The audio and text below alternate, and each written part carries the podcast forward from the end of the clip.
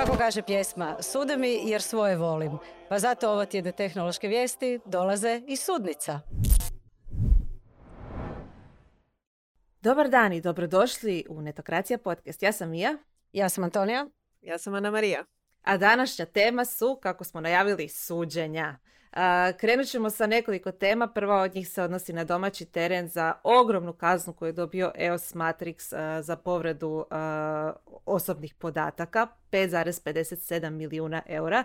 To će naša Ana Marija prenijeti sve koja inače nema baš najbolje iskustva s ovom tvrtkom, tako da sumnjam Ana Marija da ti je žao što je kazna baš tolika. A ostale teme se tiču big teha, odnosno aktualnih suđenja u svijetu tehnologije koje se događaju uh, najviše u Americi. Antonija će proći kroz sva sudemi aktualna događanja.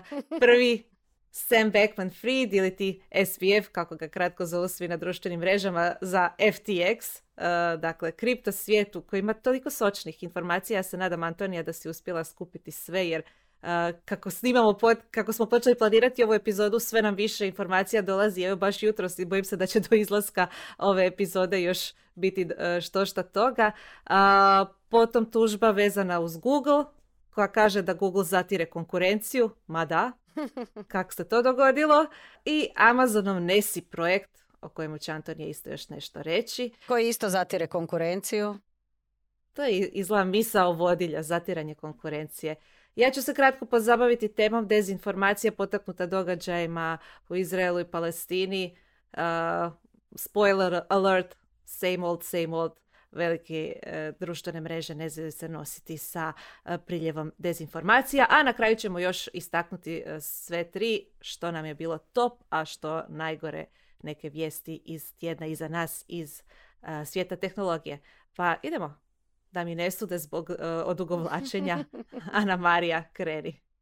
Well, uh, kako su mnogi od vas i već upoznati i što je Mija spomenula, uh, long story short, uh, Agencija za zaštitu osobnih podataka ili ti AZOP je prošli tjedan dala rekordnu kaznu evo s Matrixu. Konkretno to je bilo zbog povrede pletore stavki koje su povredile zaštitu osobnih podataka zanimljivo je što je to sve krenulo od anonimne prijave koja je stigla na USB stiku. Oho. Na njemu se nalazilo 180 tisuća, malo i više, osobnih podataka fizičkih osoba koje su imale nepodmireno dugovanje, a koje je temeljem ugovora o cesiji jel, od tih inicijalnih vjerovnika otkupilo to društvo.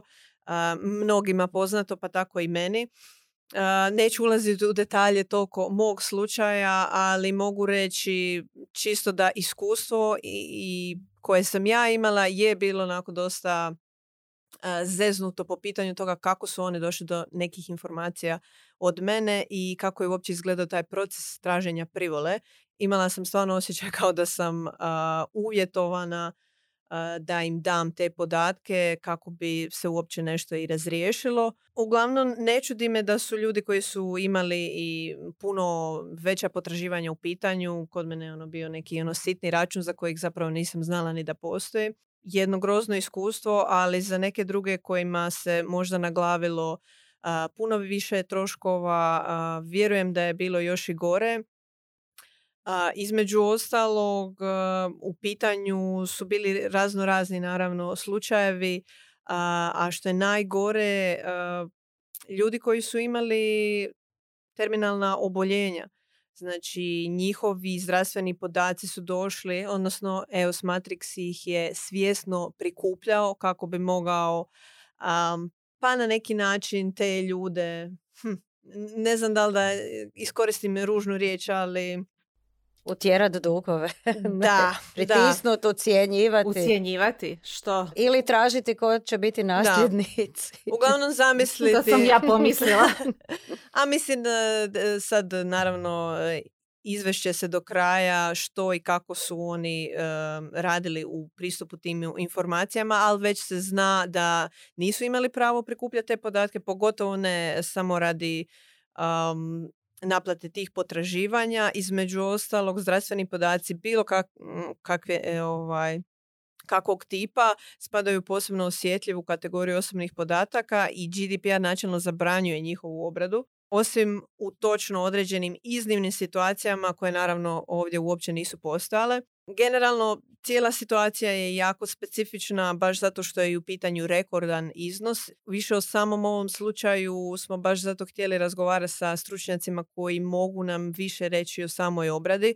A, između ostalog e, imat ćete priliku čitati u članku više informacija koje smo dobili od odvjetnice Dijane Kladar koja je radila na izradi zakona o provedbi opće uredbe o zaštiti podataka te sa Dujom Kozomarom, osnivačem konzulting tvrtke Consent koja se inače bavi savjetovanjem o zaštiti osobnih podataka, ali ujedno i osnivač, suosnivač udruge Politiscope privacy watchdog organizacije fokusirane na zaštitu digitalnih prava, tako da ljudi definitivno oni koji imaju što dodati oko svega toga. I naravno, uh, da konkretno citiram i Duju, um, šokantno je zapravo da je EOS Matrix bez ikakve pravne osnove intenzivno obrađivao zdravstvene podatke dužnika. Radi se o primjeru kršenja GDPR-a koji kao da je izašao iz nekog filma strave i jasno je da je upravo ta nezakonita obrada posebne kategorije podataka značajno utjecala na visinu izrečene kazne. mnoge je jel, začudilo e, s obzirom na, na takav iznos, ipak je u pitanju koliko je to na kraju, nekih 40 e, tisuća kuna zapravo. Milijuna. 40, bože, 40 milijuna kuna. A nekako je meni lakše još dan danas stavljati u perspektivu to u kune. Ogromna kazna. Da, ja kad sam vidjela da je 5,57 milijuna eura, išla sam dva put provjeriti da to nije u kunama. Da, da, ja isto. Da nije 5,57 milijuna kuna. Iznimno, iznimno me začudila visina, ali kad sam shvatila da je riječ o zdravstvenim podacima, isto mi je bilo jasno. Mm. Jer to što si ti rekla, to su najviše zaštićeni podaci GDPR-om. I... Da. Ok, kako je Duja rekao da je to iz uh, horror filmova, onda kazna odgovara zločinu.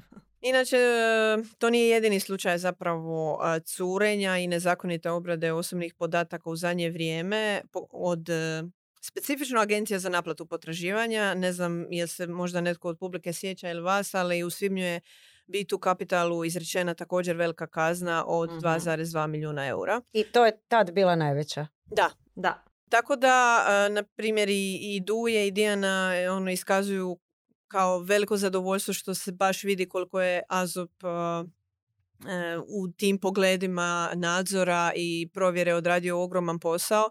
Doduše, na primjer, Duje ističe i koliko su understaffed, e, odnosno imaju jako malo resursa da to sve i odrade.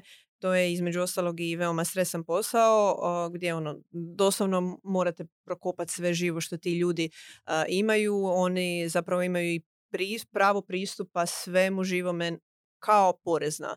Uglavnom, možda neka stvar koja bi se u zaključku ovog svega trebala još spomenuti je za građane napomena ako se slučajno nađete u situaciji da netko od vas traži sličnu razmjenu osobnih podataka E, zapamtite da GDPR obvezuje tvrtke da nam u svakoj situaciji, znači ono, bez obzira što je u pitanju, kada se od vas prikupljaju osobni podaci, odmah moraju dati jasne informacije o tome što planiraju raditi s tim informacijama. Znači vi ih imate pravo o tome pitati. Konkretno moraju vas informirati tko prikuplja podatke, za što će ih koristiti, s kom pravnom osnovom, koliko dugo će naše podatke zadržavati, hoće li ih dijeliti s nekim i koja prava imamo vezano uz tu obra, e, obradu.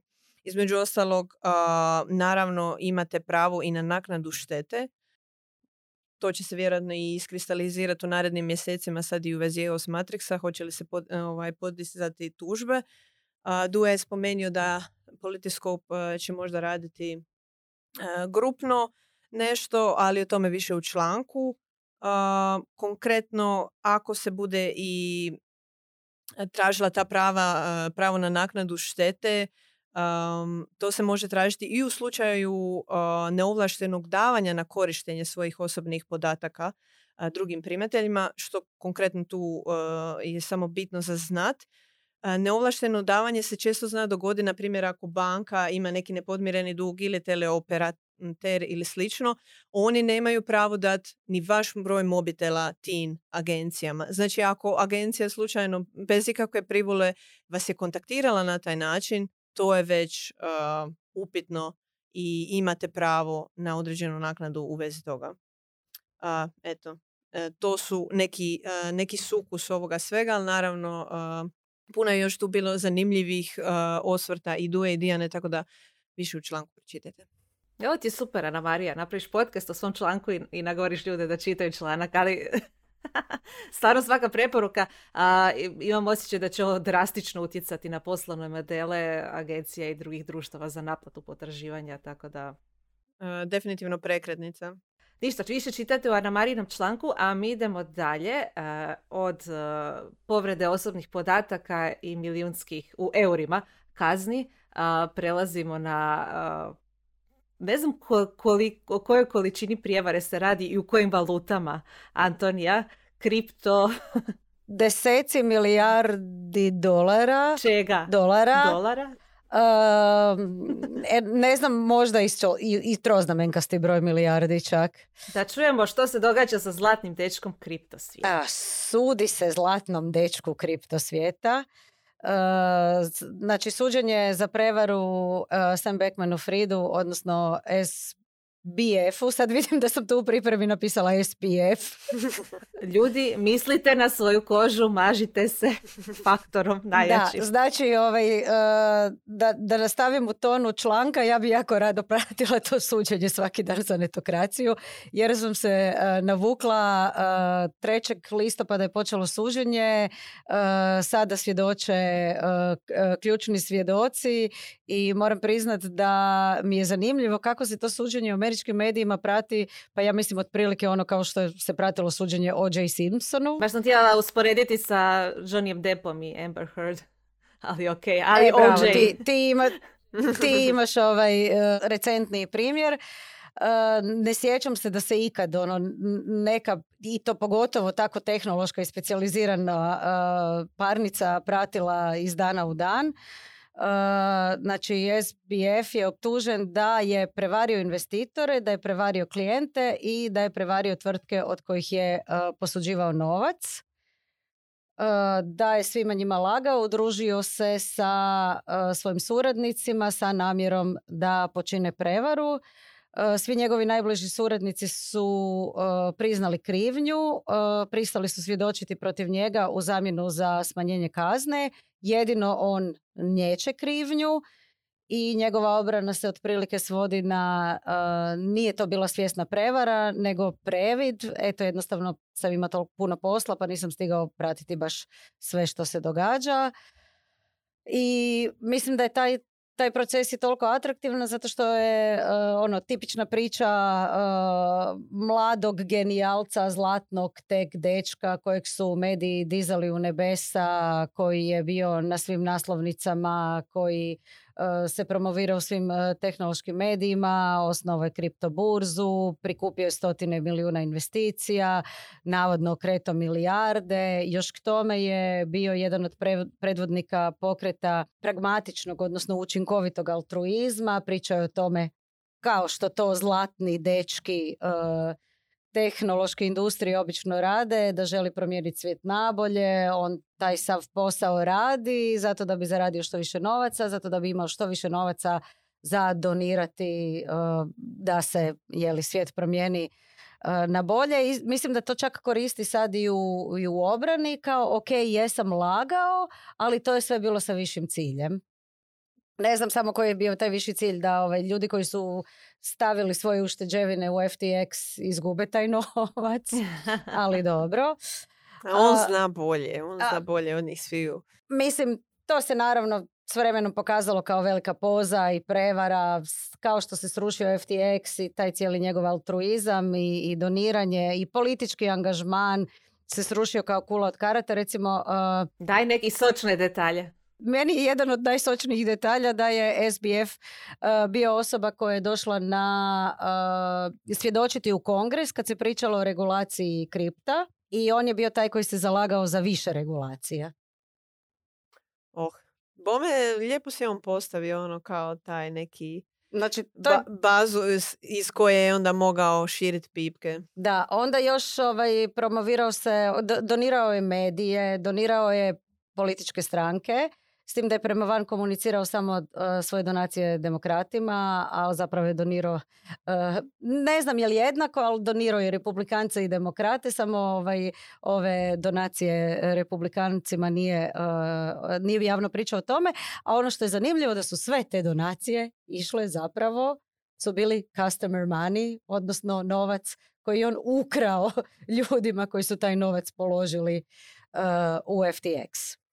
Strašno. Mislim, a, samo mala digresija vezano, e, slala sam ti bila taj članak e, vezano uz donacije i kako uopće jedna takva osoba može doći do te pozicije i toliko dugo opstati. To je sve bila moć networkinga, mislim networkinga, odnosno stvaranja mreže ljudi uz pomoć donacija i raznih drugih stvari da bi se sve to održalo. Sad što je on donacije uzimao iz nekih izvora iz kojih nije trebao, a bože moj, to je sve investicija.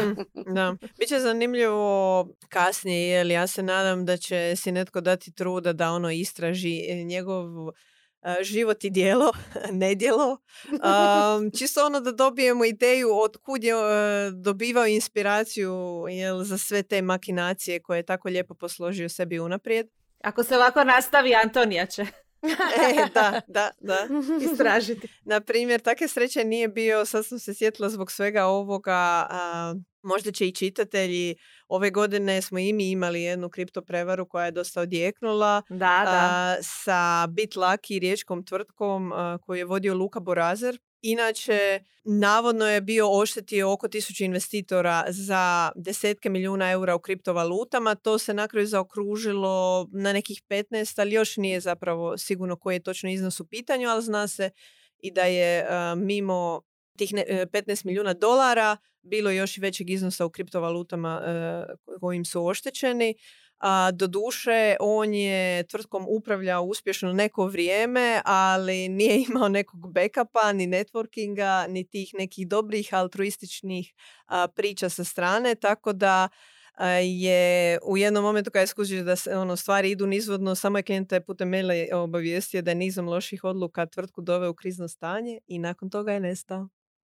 Pa mislim, ok, SBF je zbrisao na Bahame. Da, ali evo zanimljivo je kao, još se ne zna gdje je točno Lukan, postoje neke e, ovaj, naslučivanja, ali bio je i javio se kao, sakrio sam se zbog sigurnosti sebe i svoje obitelji. Straha jer za je... svoju obitelj, da, da. No dobro, kad se, jeli, kad se ta kula od karata zvana FTX srušila, to je bilo prošle godine u studenom i zapravo bio je dovoljno samo da ono neko malo pomakne jednu kartu, a to je kripto portal Coindesk je objavio istraživanje, oni su iskopali da sve to poslo, zapravo za sve te svoje silne navodne milijune i milijarde koje okreću, FTX nema pokriće u novcu, nego u tokenu koji se zove FTT koji su oni izdali koji zapravo kak bi se to ono reklo, izmišljeni novac, on vrijedi koliko su oni rekli da vrijede. Onda je izašlo i ono čemu se danas uh, zapravo sudi, a to je, znači postoje FTX, postoje ta uh, s njima povezana tvrtka Alameda Research koja je bila trading kompanija koja je navodno trebala poslovati potpuno nezavisno od uh, FTX-a. Ispalo je da je doslovno Alameda trgovala sa customer, sa novcima koje su klijenti položili u FTX i kao i svaki ovaj prevarant po špranci, kad je to izašlo van, SBF je tweetnuo uh, FTX is fine, uh, customer money is fine, tako nešto. Funds are fine. Uh, I sad ide... Eto, Luka Borazir je bio iskren. da, da, da. I sad ide ovaj, uh, onaj narator nije bilo u redu. I zapravo suđenje je počelo, da se sad vratimo na suđenje, suđenje je počelo sa svjedočenjem ljudi koji su zgubili ozbiljne svote novaca. Uh, najupečatljivije je bilo jednog klijenta koji je rekao da on kad je vidio taj tweet FTX is fine, customer funds are fine i odlučio da neće povući novce. Naravno, kad je skužio da nije sve u redu, tad je već uh, FTX bio ugašen i nije mogao pristupiti svojim kriptovalutama. Da, sorry što te prekidam, ali Čim neko ima potrebu objasniti da je sve u redu, to je odmah prvi znak da nešto nije u redu, ja bih odmah, odmah tada dizala novce, tako da... Na kraju se to dogodilo, ljudi su počeli povlačiti novce i to je prouzročilo to da se shvati ta rupa i da ti novci ne postoje nigdje, nego da njima trguje Alameda uh, Research i ko zna di ih je, kome ih je SBF sve donirao. Da, e, ali super mi je ovo kako je FTX smirivao ove koji su bili sumnjivi. Rekla si nam prije epizode, pa mislim da je to dobar detalj e, za podijeliti. Znači, i suđenje se onda nastavilo sa svjedočenjem njegovih najbližih suradnika. Jedan od njih je bio Gary Wang, CTO FTX-a i suosnivač i Alameda i FTX-a koji između ostalog e, pokazao u, u nekom trenutku, kao FTX se dičio time da na svojoj web stranici ili negdje uvijek pokazuje količinu novaca koju imaju, e, kojom barataju i e, kod koji je pokazao u sudnici, a pokazat ćemo ga i mi, ovaj, doslovno otkriva da je ta brojka, da ta brojka je uh, nasumce generirana. Doslovno je on napisao komandu generiraj broj između 350 i ne znam, tisuću puta, 7000 puta toliko. Red broj 19 u kodu. Da. A Wongovo suđenje je, svjedočenje je bilo važno i zato što je on taj doslovno taj koji je isprogramirao tu, ajmo reći, rupu u FTX-ovoj bazi koja je dopustila Alamedi da ono zagrabi kad god im fali novaca i uh, Wang se naravno je priznao krivnju i nagodio se jer postoje logovi da je on napisao taj kod, ne postoji nigdje pisani trag da, mu je, da je to učinio prema naredbi SBF-a i to je recimo jedna od zanimljivih stvari koje su isplivale da je ono ta firma vodi, sve te firme su vođene ono usmenim dogovorom, koje kakvim četovima i ne znam, putni nalozi su se odobravili tako da bi neko stavio smajlić na poruku, kao možeš. I naravno on je rekao da to nije napravio po vlastitom nahođenju, da je bio jako zabrinu, da je, da je ono to priča o SBF-u, on mu je rekao dug je samo privremeno, to posuđujemo da se premosti neka kriza, na kraju je rupa postala tolika da je bilo očito da se nikad ne može vratiti i mislim da je brojka ispala na kraju da je 40 milijardi Alameda uzela Ajme. Ovaj, od FTX-a i sad u principu to, to je cijela SBF-ova obrana da nije on on je samo bio jako zauzet pa nije primijetio šta njegovi najbliži suradnici rade. A Bože, šta ono si što onda radio? posebno sočno. to ti je jedini posao, da paziš šta tvoji ljudi rade. A morao ići okolo tamo. Ovaj, Mora, da, da, morao je ići na humanitarne da. događaje. I ono što je posebno sočno je što je svjedočito u međuvremenu počela Carol Nellison, koja je bila CEO Alameda Researcha i u više navrata u ljubavnoj vezi sa SBF-om. Već vidim film o ovome. To se sad pretvorilo u sapunicu. Super mi kako ja pratim stvarno svakodnevno izvještaj sa suđenja. Kad je ona stala prvi put ovaj, kao svjedok u sudnicu, izvještaj je počeo. Ako, misli, ako vi mislite da imate lošeg bivšeg od danas, ćete znati da nije najgori na svijetu. Jer zapravo obrana SBF-a i njegovih odvjetnika i njegovih roditelja je da nju žele baciti pod vlak da je ona ovaj, e, sve to sama orkestrirala. Između ostalog još je izašlo na vidjelo iz nekih privatnih e, prepiski da se, on, da se SBF kao nje, SBF nje sramio, pa zato nije javno htio priznati da su u vezi. I Bome sapunica. naravno da su krenuli komentari na Twitteru i na jako ružni komentari na društvenim mrežama, posebno na Twitteru i Redditu na račun njezinog izgleda. Naravno. Uf. E, jel, jel, Mija, jel te iznenađuju da se u te komentare uključuje Elon Musk? je li i ona njegova bivša, kao što je Amber Heard bila? Mislim, ne bi meni to čudilo. A ne, ne, ne. Kad vidimo koliko je sve spojeno. Ne, o, Šalim se. Ima sve elemente tipične Silicon Valley priče, mladi na hajpani founder, investitori koji bacaju vreće novaca, dobar networking, dobro prodavanje priče, naravno priča podsjeća jako na Elizabeth Holmes, koja je by the way nedavno otišla u zatvor, prije koji mjesec pa ćemo vidjeti. vidjet ćemo ko će zapravo u ovom suđenju izvući deblji ako kraći kraj. I definitivno ćemo pričati još o ovome. Baš me zanima ono kao hoće li SBF ili Holmes imati neke ono memoare iz zatvora ili slično. ono, mislim u ovo novo doba bi to bilo ono Twitch javljanje ili tako nešto. Između ostalog eh, čekamo da obradiš život i djelo SBF-a i dalje. Čekujem dokumentarac na Netflixu u najmanju ruku.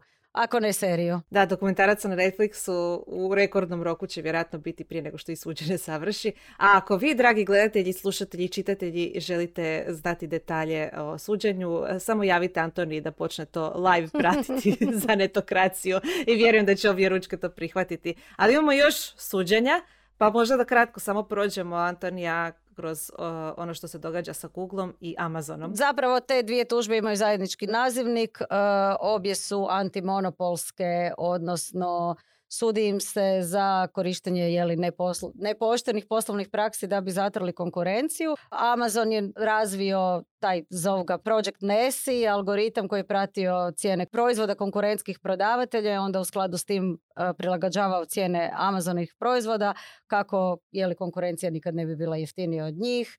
Uh, zakopavali su duboko u rezultate pritraživanja, proizvode koje prodaju neki njihovi konkurenti što bi rekla ovaj, Mia same old, same old. malo više bi se posvetila ovoj tužbi protiv Google zato što naravno već se priča da je ono, ishod te tužbe će promijeniti način na koji konzumiramo internet. Kažu da je to najvažnija antitrust, najvažniji antitrust proces koji se vodi nakon onog 1998. protiv Microsofta koji je Microsoft izgubio. Naravno, tužba kaže da Google zatire konkurenciju, kako to rade, sklapaju poslovne dogovore s proizvođačima uređaja, telekomima i koje kakvim raznim tvrtkama koje plaćaju ogromne svote, kako bi Googleova tražilica bila defaultna, recimo uh, Apple, sad pazite ovo, Apple Google plaća 19 milijardi dolara godišnje da bi Google Search bio defaultna tražilica u Safariju. Hiu, e, zazviždala bi da mogu. Doris baci zviždu. E, naravno, Google na to kaže, a šta mi možemo, čak i kad, mak, kad su ih negdje, ja mislim, u EU prisilili da maknu, ljudi su dali koristili Google Search, pa eto, ljudi ne koriste Google Search zato jer moraju, nego zato jer žele, jer je jednostavno najbolja. Zašto je to bitno? Zato što cijeli Google poslovni model i stotine milijardi dolara prihoda se zasnivaju na search oglasima, za što je bitno da ljudi pretražuju stvari na Google što još rade? Navodno ubijaju posjete prema recimo stranicama za pretraživanje putovanja kao što je Expedia ili za recenzije kao što je Yelp, tako što prikazuju te informacije već o rezultatima pretraživanja. To definitivno nije ni jedin, nije jedina tužba koja se protiv Google vodi trenutno, što u Americi, što u EU, ali eto kažu da je najvažnija jer o ishodu te tužbe kažu ovisi hoćemo li koristiti internet na način na koji koristimo. Neki kažu da će sve ostati isto i dalje ćemo koristiti Google Search jer mm. jednostavno Google ono too big to fail. Prosti što upadan, ali ovo što se spomenula iz 98. sa Microsoftom, baš zato što su izgubili Internet Explorer kao defaultni internetski preglednik više nije mogao biti u Windowsima, jel?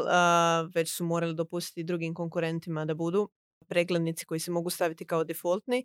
Između ostalog, jel, sad vidimo unatrag nekoliko godina jel da Internet Explorer kao takav, odnosno Microsoft Edge ne postoji na, na tržištu kao takav, ne znam, možda 2% ljudi ga koristi i to su oni ljudi koji ono upiremo prsa u njih i pitamo se kako, zašto.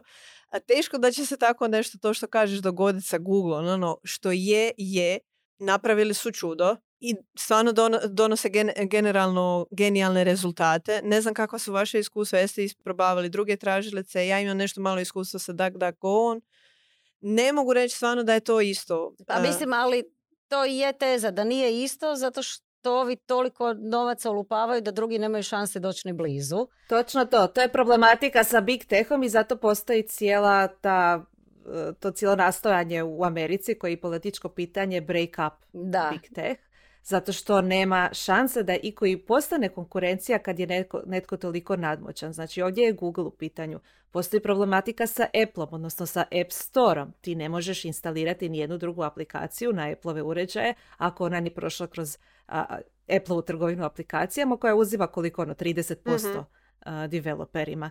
E, I, i, i, I s Appleom je tu problem. I sad, barem sa razine Europske unije se to pokušava putem aktova DSA i DMA nekako razbiti, ali ovo je puno više američko pitanje nego što Europa tu može utjecati s obzirom na veličinu tržišta.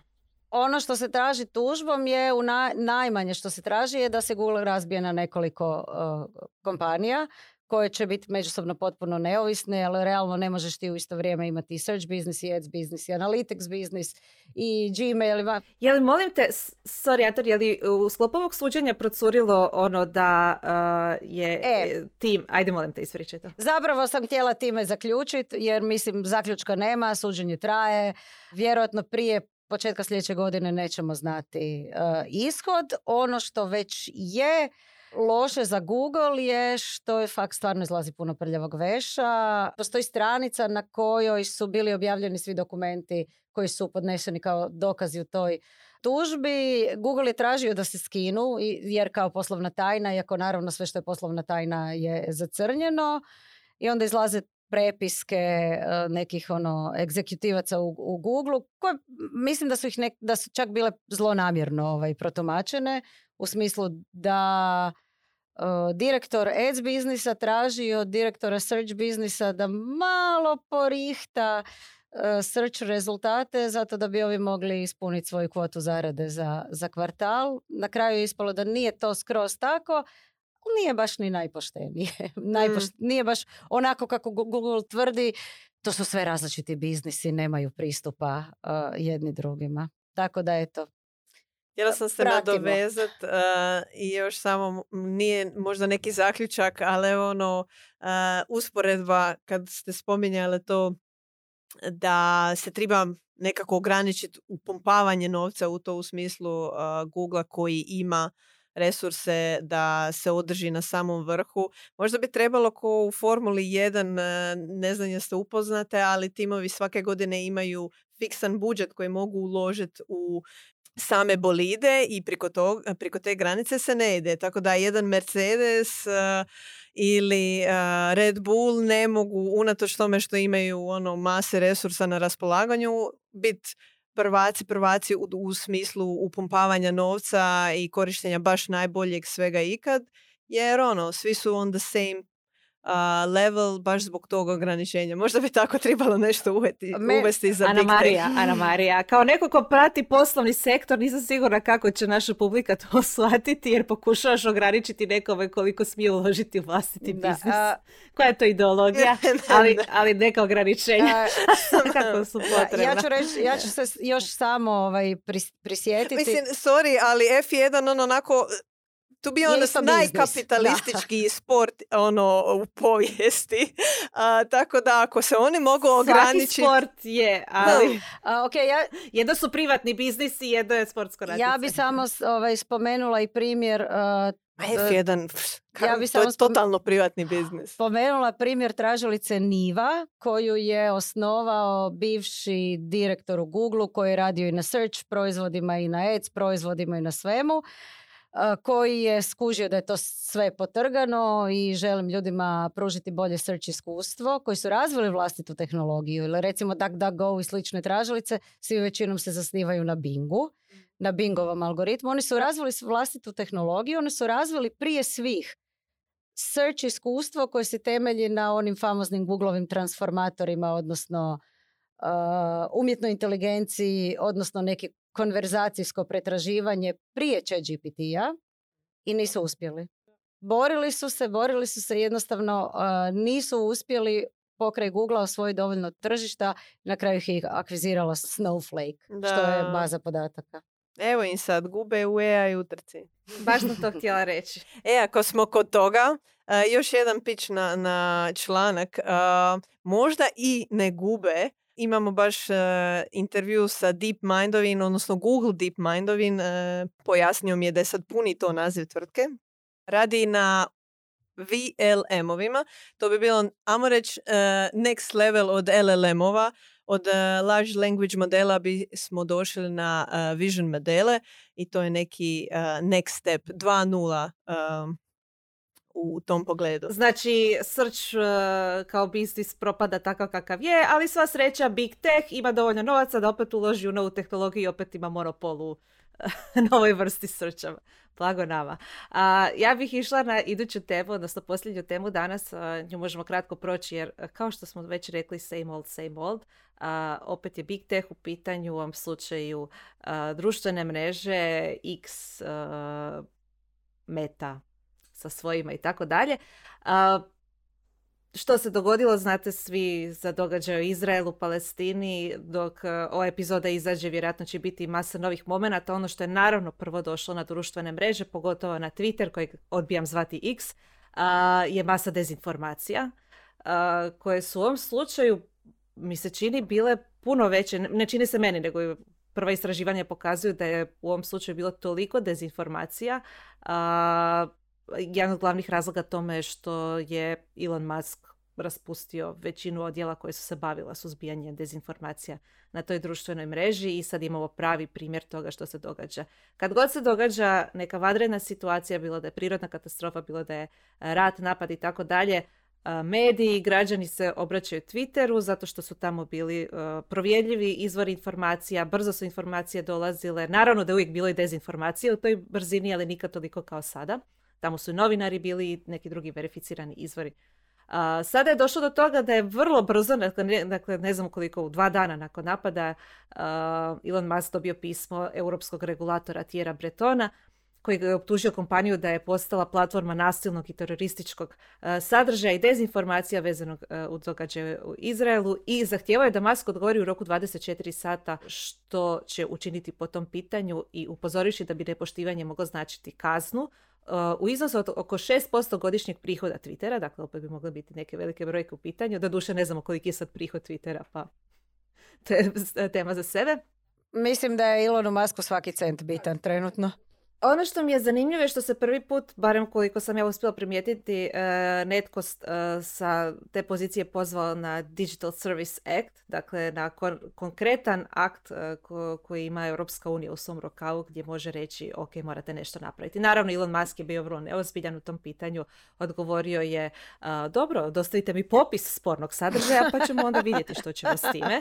A Breton mu je odgovorio da je Musk svjestan svih prijava i od strana korisnika i regulatora oko spornog sadržaja i još jednom zaprijetio DSA-om. Musk ne znam je li išta postupio po tom pitanju nakon toga. A, I ovo što je uh, Breton rekao da je Musk svjestan o koji je sve sadržaj sporan, Postavlja se pitanje je li Musk e, i jesu li Twitter uopće svjesni s obzirom na to da uh, nemamo pojma u kojem je stanju tim i koliko članova tima ima koji se bave tim pitanjem. Spornog sadržaja masa. Jedan od primjera koji je vrlo brzo dospio u medije je snimka iz video igre koja se proturila kao snimka stvarnih napada. Nije to novo, to je bilo i slučaj Ukrajine i Rusije. Ali stvarno svaki put isto. A svaki put isto, ali ovaj put je stvarno i količina i neka ta nasilnost tih dezinformacija bila puno veća nego inače i eto, tu smo gdje jesmo. Ko profitira od toga? Neke manje društvene mreže koje su pokušale nadomjestiti ono što je Twitter bio, Threads, Blue Sky, vjerojatno i Mastodon. Ovakve situacije pokazuju zašto su te društvene mreže potrebne. Kod njih je bilo manje dezinformacija, ali to je proizlazi zbog činjenice što je tamo i manje ljudi, naravno i manje su bitne te društvene mreže u ovome trenutku. Threads od Mete nije ni dostupan u Europskoj uniji i nekim drugim zemljama. Blue Sky da biste se pridružili trebate pozivnicu, Mastodont i dalje ima malo lošije korisničko iskustvo priključivanje, tako da je Twitter i dalje ono mjesto gdje ljudi idu informirati i dezinformirati se. Ako uspijemo dobiti neku novu društvenu mrežu nalik Twitteru, ja vjerujem da će se opet ponoviti isto da nitko od njih ne može niti dovoljno ulaže sredstvara. Koliko god Big Tech imao novaca na bacanje za neke druge stvari, evo, neko moderiranje i praćenje sadržaja očito nije nešto u što se žele usmjeriti.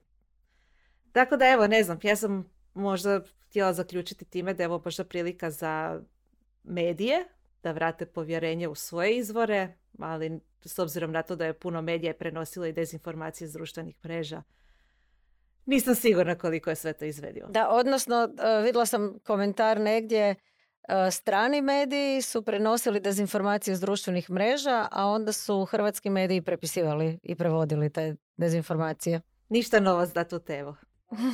U svakom slučaju dolazimo do zadnjeg dijela našeg podcasta gdje bismo svaka od nas trebala proći top i flop događaj od prethodnog tjedna. Pa evo Antonija, prepustit ću tebi riječ. Evo ovako, ja sam skušala da ne znam, možda sam se previše fokusirala na ova suđenja i loše stvari, pa mi je najteže za ovu epizodu zapravo bilo smisliti koji mi je ono super događaj u tek industriji ovog tjedna bio i sretna sam što sam se ipak sjetila jer je domaći. Wow. I, a to je da je znači, domaći developerski alat e, su osnivača Zvonimira Sabljića koji se zove ChatGPT Pilot je lansirao na Product Huntu i to užasno uspješno. Uspjeli su doći među top 5 proizvoda tjedna i danas sam vidjela da su se pohvalili da su dobili 10.000 zvijezdica na GitHubu. Od tog lansiranja, mislim, proizvod je atraktivan i je jedan od onih Uh, is, isprogramira, isprogramira i cijelu svoju aplikaciju uz pomoć chat GPT-a, a mi smo ti to olakšali da uh, napraviš u nekakvom super uh, korisničkom iskustvu, ali svejedno je to lijepo je gledat uspjehe, do, pogotovo domaćih developerskih alata. Odlično. Wow. Svaka čast, A flop događaj je uh, jedan zanimljiv oglas za posao koji je objavljen ovaj tjedan u grupi IT Jobs uh, Hrvatska koji mi je zapeo za oko čim je izašao. Prvo, uh, tonom koji je bio napisan, inače se u tim grupama uh, tvrtke uh, trude da nekom neposrednošću i suvre modernom komunikacijom privuku ljude. Ovo bio jako birokratski. Poštovani, tvrtka za koju radim uskoro će imati potrebe za određenim profilom stručnjaka navedenih kako slijedi, tako nešto. A nije dugo trebalo da komentatori otkriju da je oglas objavila firma Kuspis koja stoji iza zloglasnog servisa Cijepise, hm. da uoče, da u oglasu piše treba ćemo ljude koji bi nam pomogli kod prijave na javne natječaje, da se to komentira e, kao da iz Kuspisa očito znaju šta će se tražiti na nekim skorim javnim natječajima i doslovno traže ljude koji bi za 500 eura pomogli napisati prijavu, a onda Zapravo su kupovali njihove profile, jel? Do duše, ok, rekli su ako prođemo na natječaju onda ćemo dogovoriti satnicu, ali realno to znači da se oni na natječaju prave da imaju neke stručnjake koje nemaju. Doslovno. Taman dok ovo snimamo, uh, iz Kuspisa je stigao odgovor da su tražili ljude koji bi im pomogli oko uh, upgrade Ceziha nije da znaju da će se raspisivati natječaj, ali evo... Nego pretpostavljaju. Ne, ali kao evo taman nedavno je bio pao i očito je da je potrebna nadogradnja s obzirom na to da smo ga mi radili računamo da će biti natječaj, računamo da ćemo se na taj natječaj prijaviti i eto vidite kako smo bili transparentni zapravo. Urnebesno, urnebesno zato što uh, iz tog odgovora ispada da oni samo nešto pretpostavljaju, a u oglasu za posao su točno raspisali koje profile ljudi trebaju, koji broj, pod kojim uvjetima i tako dalje i tako dalje. Mislim, svi znamo da te stvari tako funkcioniraju. Ja sam samo šokirana, kako je negdje neko i neki medij napisao da cijela IT zajednica šokirana. šokirana sam da je neko išao toliko otvoreno tražiti ljude za takav natječaj bez ikakvog pardona i srama. I naravno i to samo još jedno svjetlo baca na problematiku javne nabave što se tiče IT usluga. Kaos sam za sebe. veliki flop, bravo. Ana Marija? Moj flop se nadovezuje na našu prvu temu o EOS Matrixu. Znači, još jedna ovako tragikomična situacija. Uh, jer niti jedan dana nakon što je Azop objavio izrečenu kaznu, odnosno uh, 11.10. ovisno kad ćete ovo gledat, nama je to bilo jučer, ali EOS Matrix se posuo lovorikama za ni manje ni više nego za društveno odgovorno poslovanje. u pitanju je bila dodjela nagrada koja je pratila šesti rođendan medijskog projekta Diplomacy and Commerce. I uglavnom dobili su nagradu za društveno odgovorno poslovanje na području korporativnog volontiranja. Još jedni ovako veliki benevolentni humanitarci, ali zanimljivo je jer neko ih je trebao, odnosno trebali su se sami prijaviti na to, bez obzira ko, im je možda poslao preporuku za natječaj. A natječaj za nagradu je bio otvoren od 10. srpnja do 15. rujna, znači period kad je 100% Azopijel još dovršavao stvari i kad je nadzor bio u svojim zadnjim etapama, oni su znali u kojim su, da oprostite, stavimo emoji od jednog valovitog smeđeg objekta i uglavnom stvarno je smiješno jel da, da su oni kao i sa ovim slučajem bez pardona odlučili se prijaviti za, za takvu nagradu. Mislim, ne znam, ne znam šta komentirati na to. pa ne bi se bavili time da... Da imaju obraz. je, je, da. je, je, baš to. Um, top, uh, voljela bi kako i priliči i dalje pićati još jednu temu na netokraciji.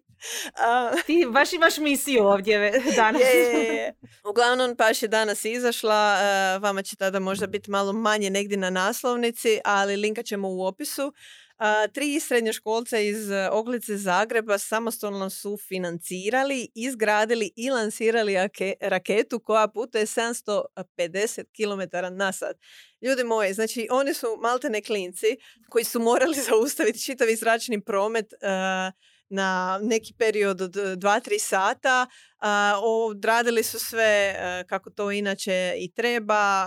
Javili se Hrvatskom centru za kontrolu zračne plovidbe. Dobili dozvolu od Agencije za zrakoplovstvo. Sve je bilo pripremljeno za to njihovo lansiranje. Uglavnom, lansiranje te rakete prethodi mu jedna jako zanimljiva priča kako su doslovno prijatelji iz srednje škole, iz Zezancije, ono, sjedeći na klupi i gledajući na jedno polje, e, došli ono, u, pa mi bi odavde mogli lansirati raketu. Ma daj. E, pa ja sam čitao o tome, moglo bi se. I doslovno je tako krenulo. Um, uglavnom, super priča, uh, svašta zanimljivo za saznati i o uh, aeronautici.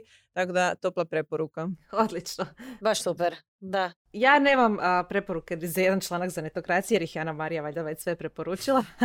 Moja flop tema je vezana uz ovu temu koju sam spominjala, to su dezinformacije. Posebno sam istaknula jednu kao poseban flop. Justin Bieber kao jedna od najpraćenijih osoba na društvenim mrežama je isto napravila neku vrstu dezinformacije, pokušala je izraziti podršku ljudima u Izraelu sa slikom iz Gaze. Tako da to još jedan miks koji pokazuje u kakvom dobu živimo i što se oko nas događa. I možda bih istakla jedan uh, Black Mirror tweet koji sam, na koji sam naišla dakle, od samog Izraela na Twitteru.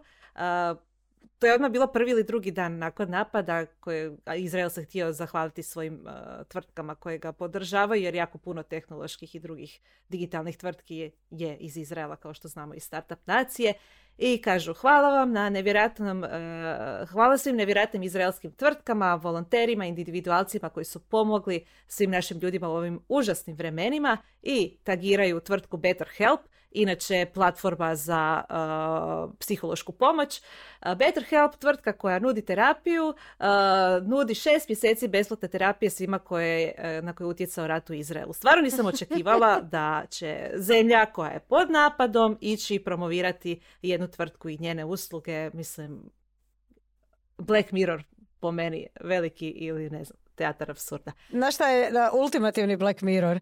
Komentar koji sam vidjela ispod koji kaže a, sigurna, sam, siguran, sigurna sam ako se prijaviš za ovo da te čeka automatsko ovaj, plaćeno obnavljanje godišnje pretplate nakon šest mjeseci.